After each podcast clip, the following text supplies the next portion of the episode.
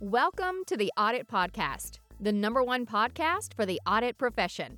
Be sure to check the show notes for all of our social media channels and to sign up for the Audit Podcast newsletter. Now, here's your host, Trent Russell.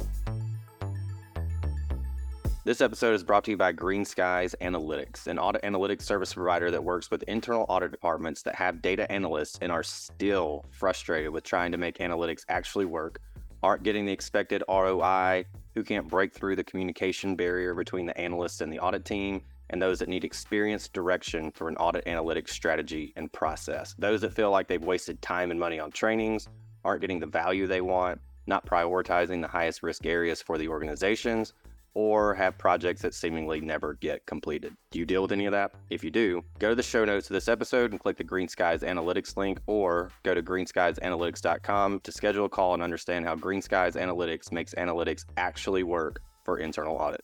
Hello, everybody. This is Trent Russell, and this is the Audit Podcast, sort of, anyway, for this week. So, this week, as the guest, we have Dave Hill. He's been on the show before. And Dave is the CEO at SWAP Internal Audit Services over in the UK. And in continuing our recognition of the 2022 Beacon Award winners that are recognized by the former CEO and president of the IIA, Richard Chambers, we have Dave Hill. Again, sort of. Um, so, Dave and I were on an episode of the Audit 15 Fun podcast, which is hosted by Jon Taber, where Jon picks a question or a topic and then says basically it's it's a debate of sorts, or as Jon calls it, a duel. And so Dave took one side of the topic, I took the other side of the topic, and we, whether we even agreed with our own side or not, we argued our side for it being right. And so since Dave and I had done this a few weeks back, we thought it'd be good as part of Dave's Beacon Award recognition to replay that episode. And so that's what we have for you today. Here we go.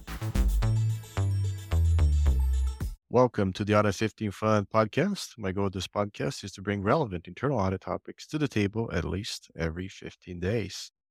Today, we have another audit duel. And the topic of the duel is if you had all the resources that you could to build your internal audit department, how would you go about doing that? And to discuss and debate this topic, we have the honor to have as our guest Trent Russell. He's the founder of Green Skies Analytics and host of the Audit Podcast, and David Hill, CEO of SWAP Internal Audit Services. So, for the benefit of the audience, really quick here overview of the debate. Three minutes opening statements. Trent will go first. David will go second, and then three minutes for their responses and two minutes for their closing remarks. With that said, Trent, your time starts now. Excellent. Thank you. So, as the data analytics or tech guy, I would 100% put those resources towards tech, AI, and data, RPA, et cetera. And a lot of that comes from not only like tech background, and maybe it's because when I talk to CAEs and audit leaders, it's mostly about data analytics and their program, et cetera. But the years ago, someone said, I, I basically said, Hey, what do you like? What do you actually want? And they said, I want to walk in, I want a 50 inch screen, and I want blinking lights. You know, I want continuous monitoring over the entire organization. I want to walk in, see this red blinking light, and go, All right, let's go audit that thing today. And so I think having something like that would be extremely powerful and you would really be able to limit the amount of auditors that you would actually need. And I almost envision like the more I dream about this and, and think about the question and the possibilities of like walking in and going, all right, guys, we uh we don't have any red blinking lights today. Everything's green. Take the day off. Like we have no risks. There's nothing to look at. Uh, so that's that's kind of the dream. But to do that, we really need like I think about the people you would have to hire some people to build some of this uh, to a degree. And so I would 100% hire a bunch of data engineers. So for those people that don't know, data engineers are the ones that go and pull, you know, you've got data all over the place. It's not clean. Um, it's duplicated across multiple uh, systems. And so they're, they're the ones that really get it into a very nice, clean format. So effectively, you have it, we'll just say in Excel. And then once it's there, throw it in a pivot table, you can figure something out. Um, but I'd have a lot of engineers, a lot of data analysts, obviously, um, a lot of data scientists, and then some RPA experts also that could help automate the you know documentation retrieval, do OCR on PDFs to pull out the you know scan the text and put it into a text so it could then be analyzed. And then with that, so we've got this 50 inch blinking light screen. There's obviously regulatory issues or things in the news that we need to be aware of also. So using analytics to analyze the text that's, publicly available and go, you know, ESG is a thing now, you know, and, and even using that to go, here's what ESG maybe regulations are, what are ours? Hey, system, do the comparison, tell us where we're falling short, where we have gaps, et cetera, and being able to address it that way.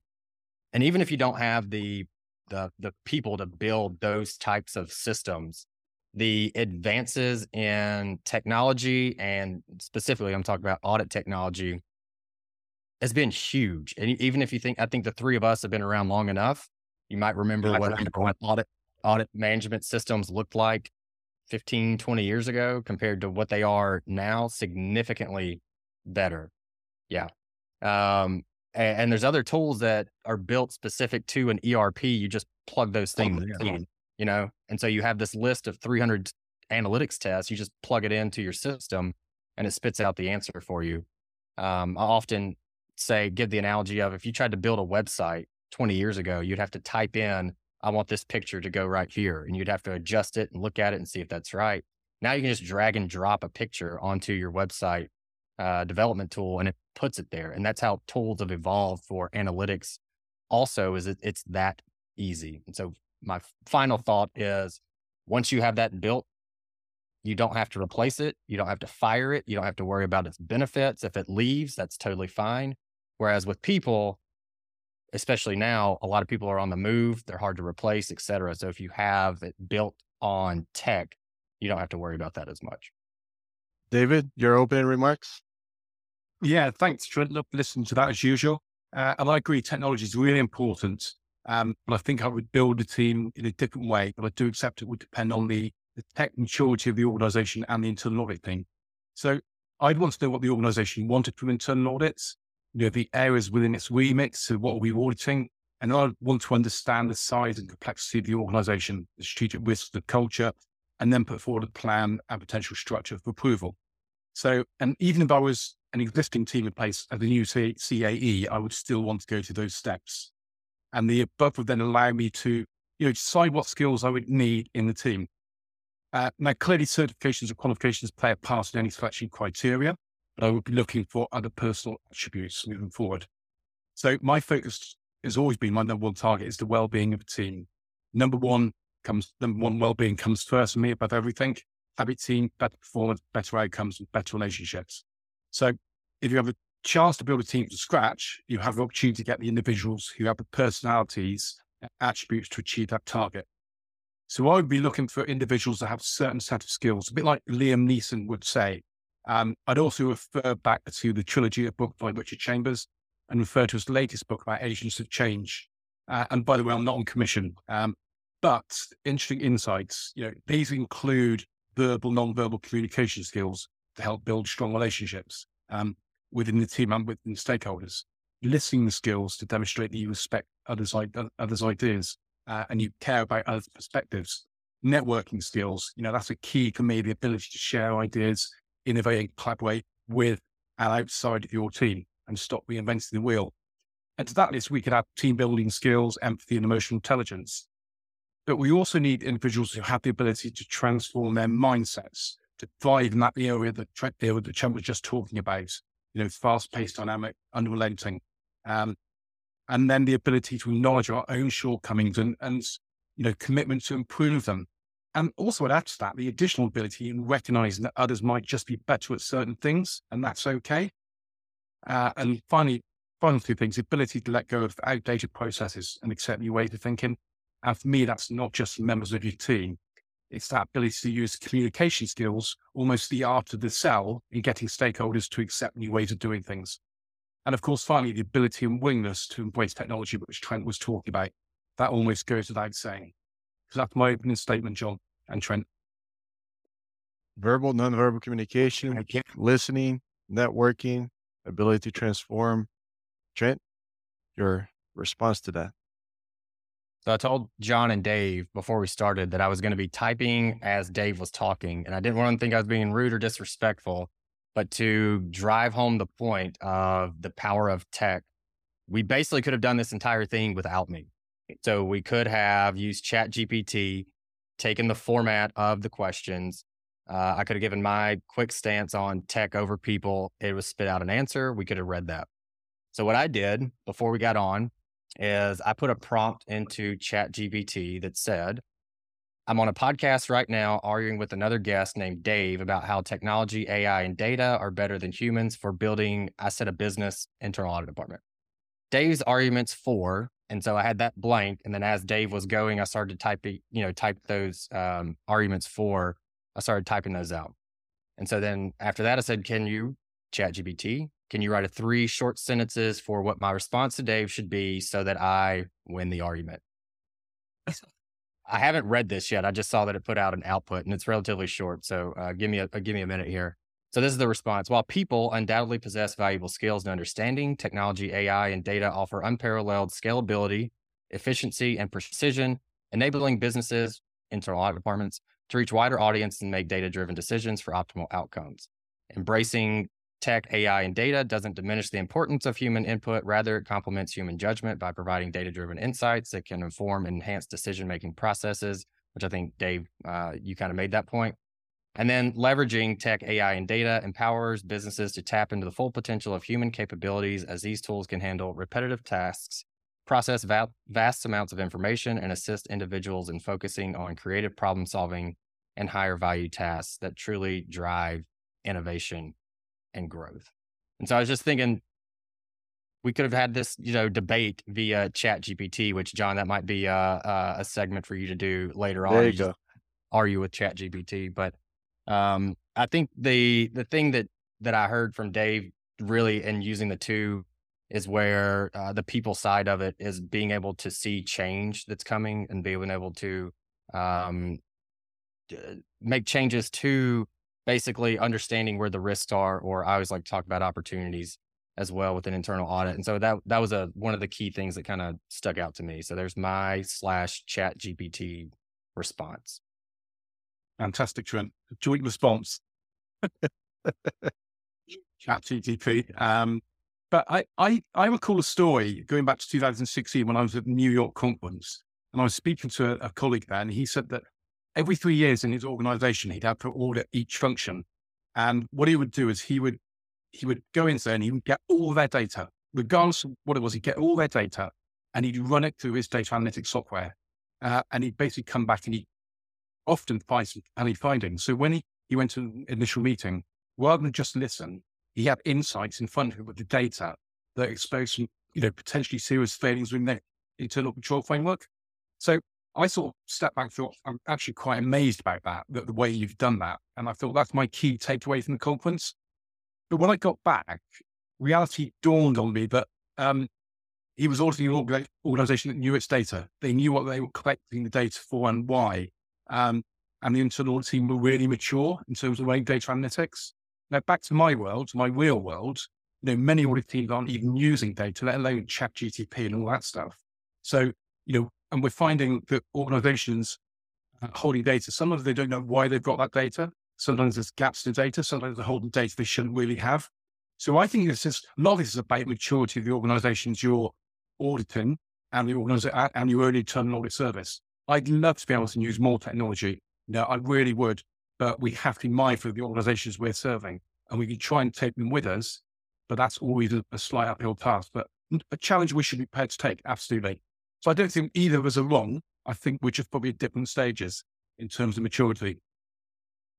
Yeah, it depends on the maturity of the organization. So, Trent, your closing remarks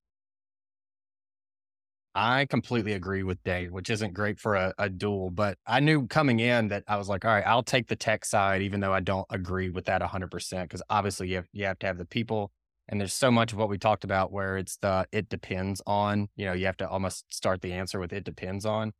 Um, but a few things, tech is getting easier, like I was talking about. And so if there was some level of intimidation, which I feel like is where a lot of people don't even open something like chat gpt because they go ai that's scary i don't understand it i'm never going to understand it i'm not a tech person i'm not going to do it. Um, the tools are getting easier and easier and easier. Analytics specifically you don't even have to know how to code anymore. I mean you just drag and drop you know from a very user friendly interface and it does most of the work for you um, the other thing i wanted to hit on as a, as a closing remark was because of the fear I feel like of AI, Chat GPT, et cetera. Very timely, literally 20 minutes before we got on. Uh, for those that are interested in staying up to uh, up to date on AI and what's going on, there's a newsletter called Superhuman. So if you look for super Superhuman newsletter, subscribe to it. And so today it said that an economist uh, at MIT, David Autor, not sure if I'm pronouncing that correctly, said that from his study, 60% of jobs that existed in 2018 did not exist in 1940. And through his research, he discovered that jobs, the tech slash AI doesn't replace jobs, it displaces jobs. And which brings me to what Dave said when he said not every internal audit department is using data, let alone Chat GPT. Chat GPT is the easiest tool you might ever use. It is, if you've ever Googled anything, instead of using that, use ChatGPT. Um, you should know also if you put it out that don't put any sensitive private data out there because it, it can be publicly available.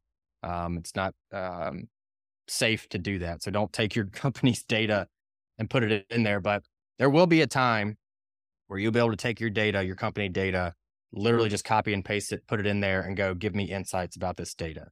I've done it with just some some fake data just as a test and it did it effectively did the analysis for me. And so if I could make one recommendation, closing remark, if your company doesn't block chat GPT, just sign up for an account and just start asking it questions. You can also search for uh, on Google or whatever um, prompt engineering if you're still not sure exactly how to use chat GPT. That's a super way too technical term. Of course, we had to make it more complicated than it means or that it is. All prompt engineering means is how to ask questions of chat gpt and get better answers and so that would be my um, kind of my closing remarks or my um, lasting call to action if i could david it's not a job replacement it's a job displacement like Trent mentioned yeah I, I you know again it's got not good for joel i agree again with trent we've got to start using these tools you know I, we've started having discussions at work about chat gtp now how we can use it to quickly, rather than brainstorming between two or three of us, chucking what's the key risks around this particular area, and it'll come back with some really good stuff. You know, and I know you have to safeguards around it, you have to rails around it, but for me, auditors would never ever accept information at face value anyway. So I'd hope the best people actually to use that sort of um, that tool because they would always query what's coming in front of them. And there was another tool I saw the other day called Perplexity, and that seems to be Google on Heat, which basically comes back with all the sites it's taken the references from at the bottom of it. So you actually can go into the actual site itself directly from the text it's put together. Um, and then you, you can go to the source. So that's another um, really interesting tool. But there's so many tools coming out that as auditors, we have got to be brave enough to look at how we can use them with guardrails in place. And clearly, I agree, Trent.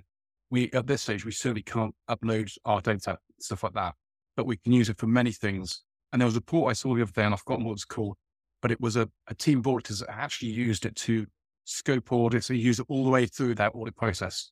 And they roughly made about 65% efficiencies.